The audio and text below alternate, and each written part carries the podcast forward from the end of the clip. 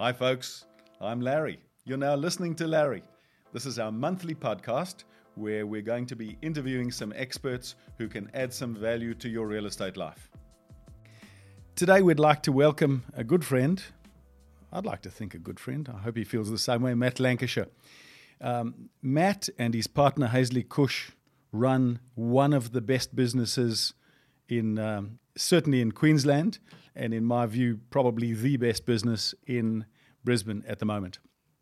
Their their primary office is the Ray White New Farm franchise, huge office in excess of hundred people with really widespread, uh, great reputation. I believe that um, Haesley and Matt now have also taken an interest in Bulimba, and I think is it Castle Hill, East Brisbane. East Brisbane is the other one that you've now launched Hill. into, and Spring Hill. So um, this this is like Genghis Khan's hordes. They are they are controlling Brisbane, but they're doing it so well that I think uh, their growth is just going to be continuous and, and never ending. We'll ask about that in a little bit of time. Over the past five years, I think Matt's established himself as one of the best agents in Brisbane, and I suppose it wouldn't be too bold to say probably the best agent or the most successful agent. Best is an interesting word because it implies different things, but success leaves clues, and you certainly have the numbers on the board. Um, your career awards are too numerous to mention individually, but it's suffice to say that there's there's little more for you to achieve other than a bit like Roger Federer. You can do it all again. So, um, welcome and thank you for joining us. Thanks, Larry. Let's start at the beginning.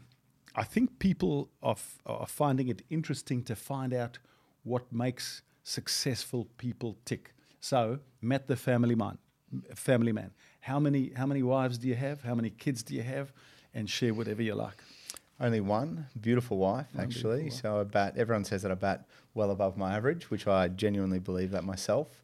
Um, three young children. Uh, the youngest being eighteen, or the youngest being ten months, and the eldest being five. So starts prep this year. Right. Um, so it's fair to say it's quite busy at home at the moment. Three kids, boys, girls, Eldest is a boy, little girl, and a boy. boy, girl, boy. So I'd like one more just to, and then I think we'll be done. Well, I think that's very wise. We've got three boys, and in hindsight, we should have had a fourth. Yeah. I think because the eldest two, my eldest two, were really close together in age. They were great mates, mm-hmm. but the little fella followed on five years after after Tiger, and he was sort of an only child. We should have had somebody for company for him. Well, I just think if you have a really tight family and four kids, whether it be three, four, you have a tight family, you actually don't need that many friends. So I want to keep it really tight and um, just enjoy the family life. With that many kids, you'll keep the friends away. Trust me. Absolutely. they'll, they'll come back to you at some point in future. Now, one of my questions was going to be, what does a great family holiday look like to you? But when your kids are that small, it's a bit of a moot question because it's probably simplicity. Simplicity. So a wise friend of mine once told me, depending on the age of your child, that's how far you should fly with them. So if the child's one, fly an hour. If the child's two, two hours Yep. and no more. But um, we love the beach. We love the Gold Coast. Um, so the perfect holiday for us is um, down the Gold Coast. We spend a significant significant amount of time down here. Um, if I ever sold up um, in Brisbane, Ray White, all my businesses, I'd be um, knocking on your door to come and sell beachfront at Hedges Avenue. Right. I think uh, it's fair to say you keep almost a permanent rental down here that you use on weekends, don't you? You seem to be across the road often. We, we, we, we spend quite a bit of time Yes. uh, down in uh, Mermaid Beach. We love it. It's, our, it's my second second home. Fantastic. Okay, so now your wife's clearly very busy with three small kids. You're an exceptionally busy fellow. I know what it takes to run a, a, a big office, and yours is extremely big. Do you have time for yourself, like sort of fitness programs, sport? Do you have time for anything? Yeah, absolutely. Look, it's it's. I think it looks busier from the outside in, but uh, I'm quite a structured person, so all of my time is allocated really effectively. Um, I used to uh, run around like a headless chicken before Haesley and I merged our business partnership together. Um, I really struggled, like really, really struggled. I went, I bought the business with about 40 staff and took it to 90. Yep. Um, I started to miss meetings. I started to be the guy that was too busy and, you know, it, it was starting, it was taking its toll. I was selling, I was managing, I ran a, a, I started a rent roll, all of those things, and it was I was trying to wear too many hats, um, and it got to a point where I was faced with the reality of what do I love to do because I wasn't loving it. I, I actually hated it. I hated you know dealing with angry vendors because I wasn't getting back to them, buyers that I couldn't get in touch with because I was spending too much time, and I'd be calling people at at ten o'clock at night, and I just lost all of my freedom that I had. Um, and I spoke to a few mentors that are that are really close to me in the real estate um, industry, and I was faced with the the reality of doing one of three things, and one of those was getting rid of all of the staff and scaling back and just becoming a profitable, you know, one man band sort of thing, um, or um, selling was another option and just becoming a salesperson, which crossed my mind. Really? Big time. That's interesting. Um, and then the third was bringing a partner um, to do all of the things that would allow me to sell because I love it and to help me on the ground to manage. And um, yeah, I was fortunate enough to do that. So when we've got a really, Haesley and I have a, a, very, very, very good business relationship. We know our roles really well. We don't try to do each other's roles. So um, I don't get involved with his. um, he loves going to QCAT. He thinks he's Harvey Specter. Um, and um, I couldn't think of anything worse than right. Um, dealing with all of that. And um, we, we, we split the time with the staff. And, you know, some people like the, the, uh, the captain on the field, which I do, and I still sell, and he's the coach on the sidelines. And um, it's a really, really great relationship and it's it's it's been super successful in the last two years and you know we don't question each other we just get the job done so um, back to your original question, having that partnership with Haesley has allowed me to do the things that I want to do. I, I, I, I holiday regularly, so I, I, take two months off a year.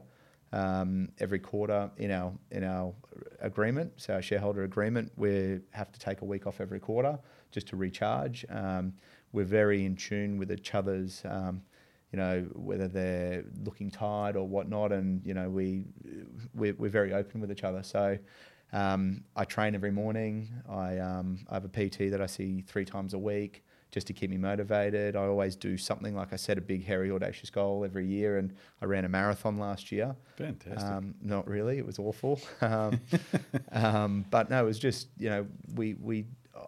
I like to be structured and allocate time, so I have time for my family, time for my team, time for myself, time for fitness, uh, and I think that's really important.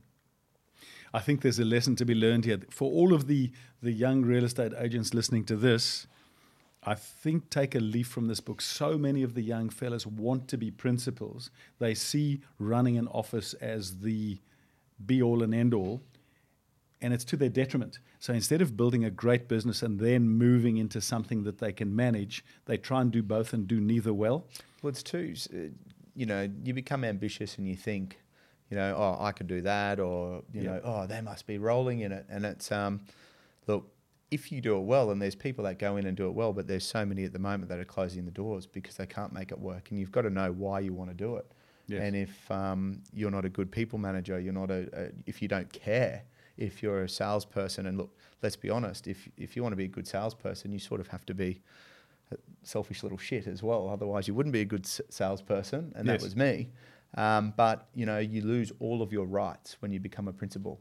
It's got nothing to do with you. It's got to do with everyone else. And um, you know, it's a big transition to make. And you know, some do it really well, and some, you know, I've seen a lot of people go into becoming a principal and selling uh, two, three years later and going back and being a salesperson. Absolutely. Because it, being a salesperson, if you're a good salesperson, it's far more profitable than being a principal. And, and, a, and a, completely different skill set. Totally. And, and look, mm. a salesperson should make more than the principal but they've got to go out and do it. Absolutely. Yep, couldn't agree more there. So, I suppose uh, the, the thought that I'd also like to instill in some of our listeners here is we this is our third interview with out, an outstanding real estate. The other two um, you've probably listened to being Sammy Guo and Troy Dowker. And hopefully what you'll get from this is that the best agents do some things similarly there's a common denominator that runs through great performance.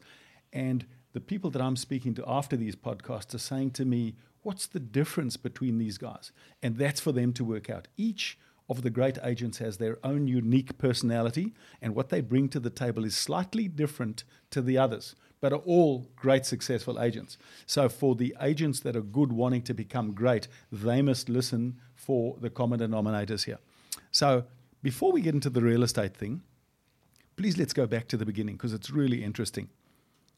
What brought you to real estate in the first instance? You were how old, doing what, and how did that happen? Uh, look, I fell into it by chance actually. So I was at school. I wasn't exactly the um, the smartest um, kid getting around. I come from a very bright family. My brother's a surgeon, my father's a surgeon, and um, unfortunately, I didn't get that gene. And um, I got a, a different gene though called emotional intelligence and my mother is very street smart, and um, and I think that's a really underrated um, uh, uh, tool to have because at the end of the day, at school, they only teach. There's this big emphasis on doing well, what OP you're going to get, what job are you going to do, you know. And I had mates of mine who were the dux of the school, the dux of chemistry, the yes. dux of physics, the dux of maths B um, and were the Dux and were the, the captain of the first 15 and and they've gone on to do nothing. And it's um, I think that there's this high expectation. I've got a few issues with the, the whole schooling system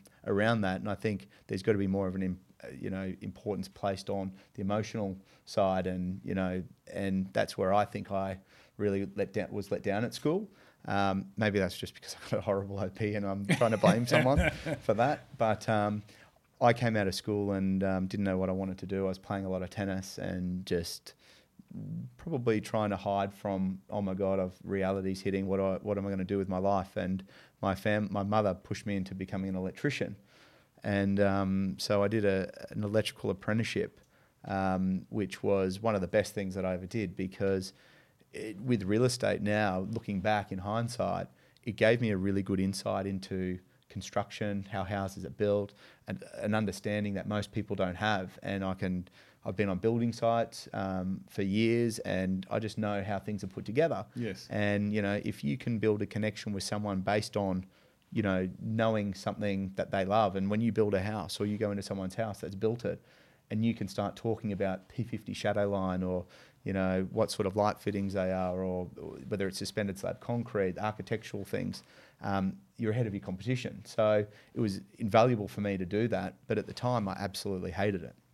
So I knew very quickly that that wasn't for me. And one of the pivotal moments that, that changed my mind, which made me get out of being an electrician, was I was sitting in a lunchroom where there was a, another one of the other contractors was in there, and he was around 65 years old, and he looked really down. And I just asked him, "What's going on? You, are you okay?" And he said, Oh, no, I was planning on going to uh, Kingscliff camping with my family, and an unforeseen bill's just come through, and I've got to cancel it. And this is a gentleman that's 65, worked his whole life, and had to cancel a camping trip with his mm. family because of an unforeseen bill. And I thought that was a moment where I just said, Hey, that's not me. And I, I think about him regularly about, you know, what do I need to do to get ahead so I'm not that guy? Um, and I was fortunate enough that I bought a house and uh, when I was young, when I was 17, um, on apprentice wages and struggled and did renovations over the time to it. And my mate and I decided to sell it. And we had an experience with an agent, which was not so great. Um, and I, this was my first taste of real estate. Um, we set a reserve. We had 100 groups through the property, and um, it didn't sell. And I needed to sell because I wanted to go overseas with the cash and um, I asked the agent whether I could call through the inspection list to try and find a buyer because there was no one. And I ended up getting four offers and selling it for ten thousand dollars over. Um, and I went overseas and um, came back with zero money. And at that point in time, Haesley Cush was um, he bought Ray White New Farm, and he was absolutely desperate for staff. He had 400 square meters and six people working in there. And um, at that point in time was when there was no debit credits. Um, and um, so I just got a phone. Here's your desk. Here's your patch. Good luck. And uh, it took me nine months to make my first sale. So even after the first start of oh, being able to sell was, your own one, a, that was a, false, was a, was a false start. That was a fluke. False start. Oh, and funny. And yeah, nine months of my first sale, and it fell over. And um, one of the agents in the office um, came to me and said, I've got a buyer and negotiated a split 80% to them, 20% to me. And it was my first listing. And so got railroaded, my first deal as well. And ended up in a really sticky spot where I had 50 grand worth of credit card debt as well. And um, just was in a spiral, downward spiral. And people used to, well, Haesley's mother in law and his mother used to pray that I'd make it through. And um, I just had to make a decision do I really want to make this happen? And um, I did. Well, there's nothing like the winds of poverty blowing up your backside to uh, to, to motivate one. I think. Absolutely. So, good. St- one of my questions was going to be, when you started, did you get it instantly? Like the it, you can see what makes this work, and you you can do it, or was it all passing you by where you think the other guys are doing this? It can't be that hard. Why am I not getting it? Did yeah. it feel like that for you? I, I, I, didn't get it, and there's a there's a get it factor, you know, yeah. you, and I'd make the calls. I just didn't. I I started to think about the end result, not about the process in between. So the end result is get their listing. Okay, well, how am I going to do that? I'd make all these calls, and I just keep getting setback after setback after setback after setback and it, it just got to a point where I thought, far out, like what? How low does your bank account have to be before you start to do the things that you know you need to do? Yeah. Um, and it was a moment where I moved home. I hadn't been at home since I was 17, and I moved home at 25. Had all this debt, and I went, okay, time to get serious here. Um, and so, I, with the 50 grand debt, I actually had a, a loan, of 22% short term loan to cover one debt and um, that got me going. Yes. And the last thing I did was I, I rang my mum and I said, "Look, I know things aren't great at the moment, but can I borrow a thousand dollars?" And she's like, "What's it for?" And I said, "I need a new suit because the suit that I had had all holes through it, and I need to buy a ticket to Sydney, and I'm going to fly down and see um, the best people in Sydney to see what they're doing, and I want to implement those things back into my business." And it was the best trip I've ever made in my life, and um, I, I came back with, with four learnings, which I implemented in my business straight away. Great. So there was an epiphany moment for you. You met somebody who could give you a bit of good guidance, and you had the tenacity to do what they were telling you to do. Yep. There was there was no um, I'll, I'll shoot from the hip here. I'll just listen and do what these guys say and see how that goes. Well, it's it's super simple. Like it's um, I didn't see it back then as being simple because I was just getting setback after setback. But there's a thing called, you know, having being serious. And I think serious is one of the most underrated words in, in this industry. And, you know, people come in and they think they can make a quick dollar. And there's no such thing as a quick dollar. If you want to make a quick dollar, go and be a drug dealer, but you got to, yep. you know, you might go to jail. Mm. Whereas in this gig, it takes time and you've got to master it. Like I ask my team all of the time, when is the last time you've read an agency agreement from front to back? When is the last time you've read a contract from front to back? Do you understand what this part of the contract is? Like, we get paid a significant amount of money to be the real estate expert. How serious are they about this? You know, and there's there's a, there's and I take it very very seriously when I'm playing with someone's largest asset, and uh, that it's really underrated. And people think that it's just a commission check, but it's not. It's so much more than that. Absolutely, couldn't agree more. when you became serious, and you use the word seriously. What did you need to change? It's a it's a mindset rather than than sort of a Brian would describe it as a burning passion. You know, you you know you need to change something, so you make the change. Is that what you call getting serious? I'm going to do this now. Well, hello, high water. Okay, so there's there's heaps of factors to that. The first factor is you you need to know what you want and you need to know how you're going to get to what you want. And for me, what I wanted was to never be that bloke in that lunchroom and to never have to worry about an unforeseen bill, which would stop me from doing or my family doing whatever I wanted. Yeah. And so that was a really uh, clear thing for me is I always knew that I wanted to have a life and a lifestyle which I didn't have to worry about that because you know money's not money's a byproduct. Um, but, and it's not everything. You know, happiness is everything first. But and when people say money can't make you happy, that's bullshit. Um, it can make you very happy because it actually relieves a lot of stresses from your life. And a lot of the, I deal with a lot of divorce. I deal with a lot of um, you know sales, distressed sales, and when people are distressed financially, it's not very happy. Hard times. to be happy. Yeah. And um, you know, if I just do what I say that I'm going to do, and I was always going to succeed. But the things that I have implemented, the structures and the things that I learned, and it was the best trip ever, was that one of the gentlemen that I met with, and I'll never forget it. He's no longer in real estate now, um, but he was he was instrumental in building one of the biggest brands in Australia, and um, and was one of the most successful. I think his peak year he did six and a half million in fees for the year, um, which is pretty impressive. It's impressive. Um, and he said to me, "There's four things you need to focus on. One of them is you need to be an auction agent."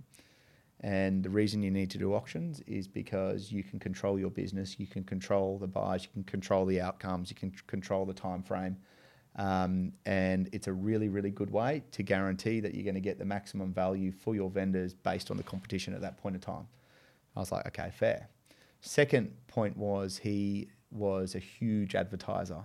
So if you went into the Wentworth Courier, he would be 20 pages before he got to his nearest competitor. And he said something to me about it's not about um, who you know, it's about who knows you.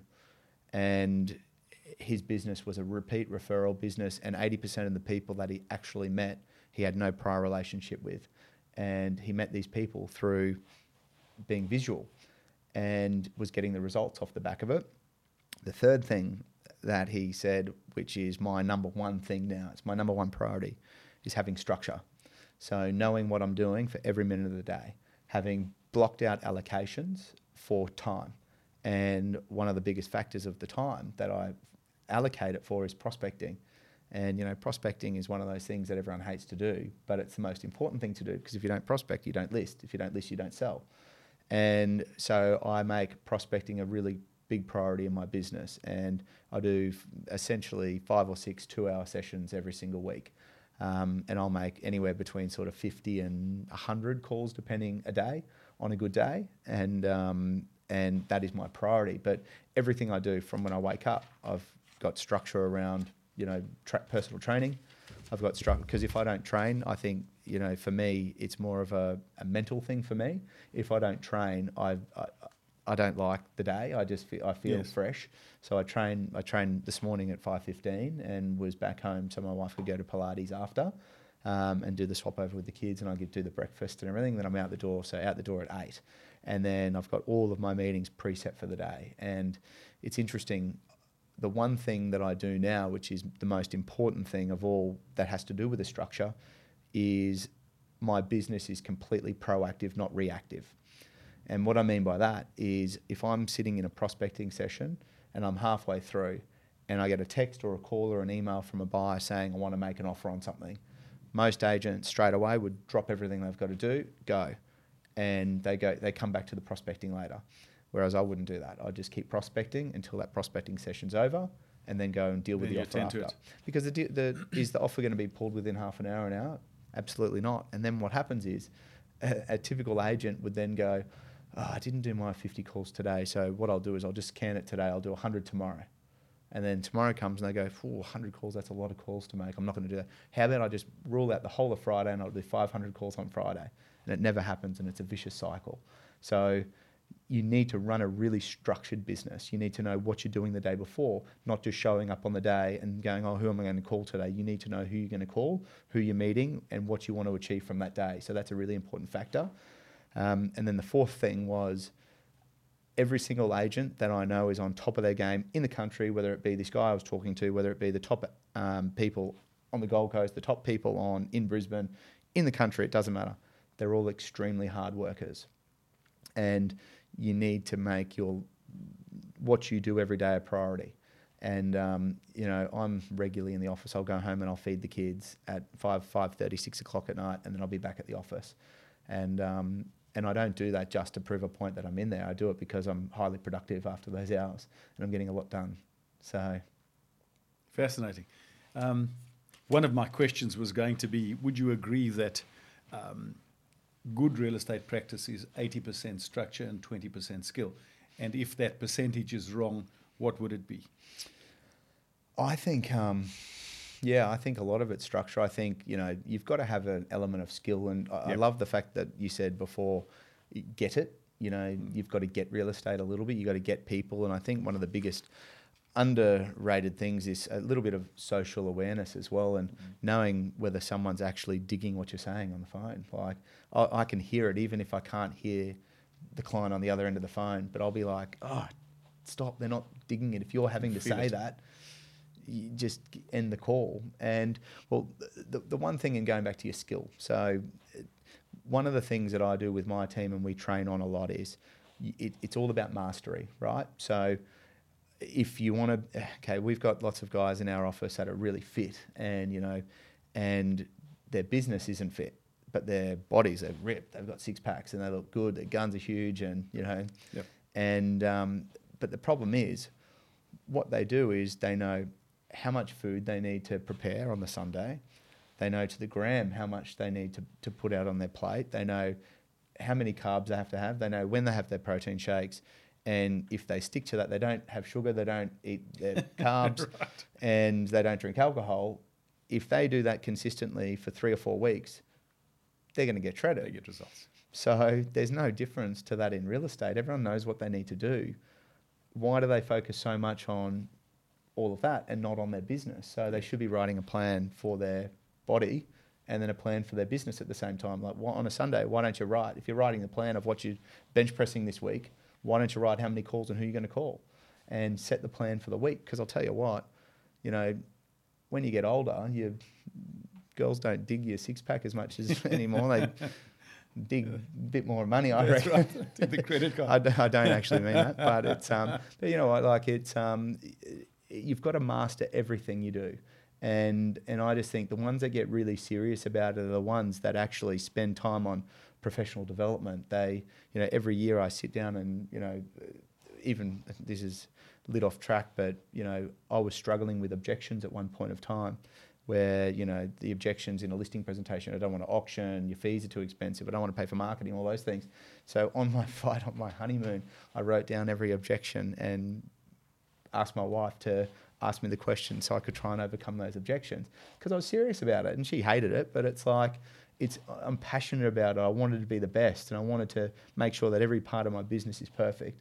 And I think that's something to do with the skill factor is most people will not go and, and try to better themselves on their skill because it's what's the point of making 100 calls a day, getting into all these appraisals, and then you can't list because your listing presentation sucks. So why don't if you're really great on the phone, you can get in the door, fix your listing presentation.